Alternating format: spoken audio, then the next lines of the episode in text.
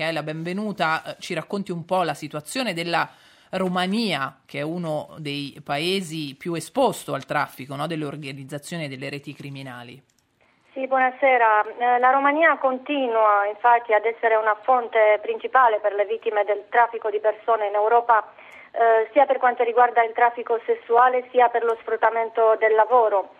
Eh, sono migliaia di persone vittime della tratta, si stima che 3 su 4 sono donne e la metà sono bambini. I paesi di destinazione sono l'Italia, la Germania, la Spagna, il Regno Unito.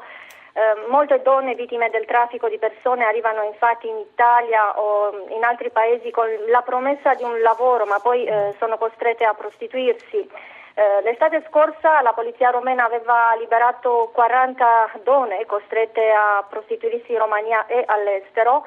13 persone che facevano parte di un'organizzazione criminale sono state fermate e i loro guadagni eh, c'è da dire che sono, erano di oltre 3 milioni di euro.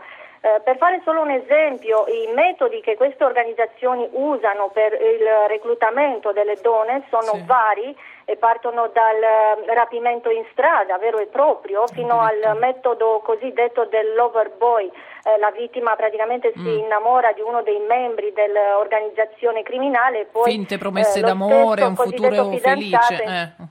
La obbliga a prostituirsi, infatti. Il 72% eh, delle persone trafficate sono vittime del traffico sessuale, invece il 50% delle vittime eh, di questa tratta sono bambini, eh, in parte sono di etnia rom. Eh, c'è da dire che il reclutamento dei bambini è aumentato nell'ultimo anno su internet e sulle reti sociali nel contesto evidentemente della, della pandemia. pandemia. Certo. E per contrastare questo fenomeno, alla fine di giugno, il governo di Bucarest ha lanciato in partenariato con Facebook la Amber Alert eh, per il ritrovamento dei bambini rapiti.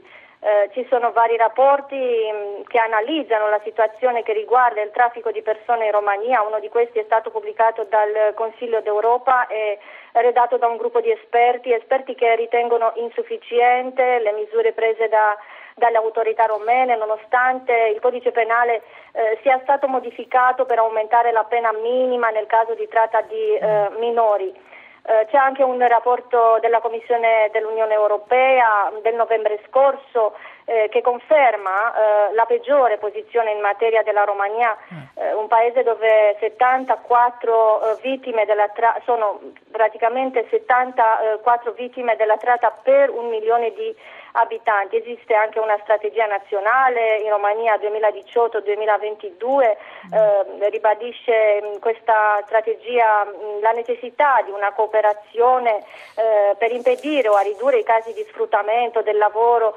ma ovviamente le metodologie per affrontare il problema dovrebbero comunque essere diversificate in pratica. Certo, ma anche perché, lo dicevamo prima anche con Anna Pozzi, è un fenomeno eh, di, molto complesso e a volte anche sommerso, quindi difficile no, da far emergere. E Michela Iordache, grazie mille per, per, il suo racconto, per averci raccontato la situazione del, della Romania, in particolare dei paesi dell'est eh, europeo e eh, a risentirci presto. Le auguriamo buon lavoro e buona serata.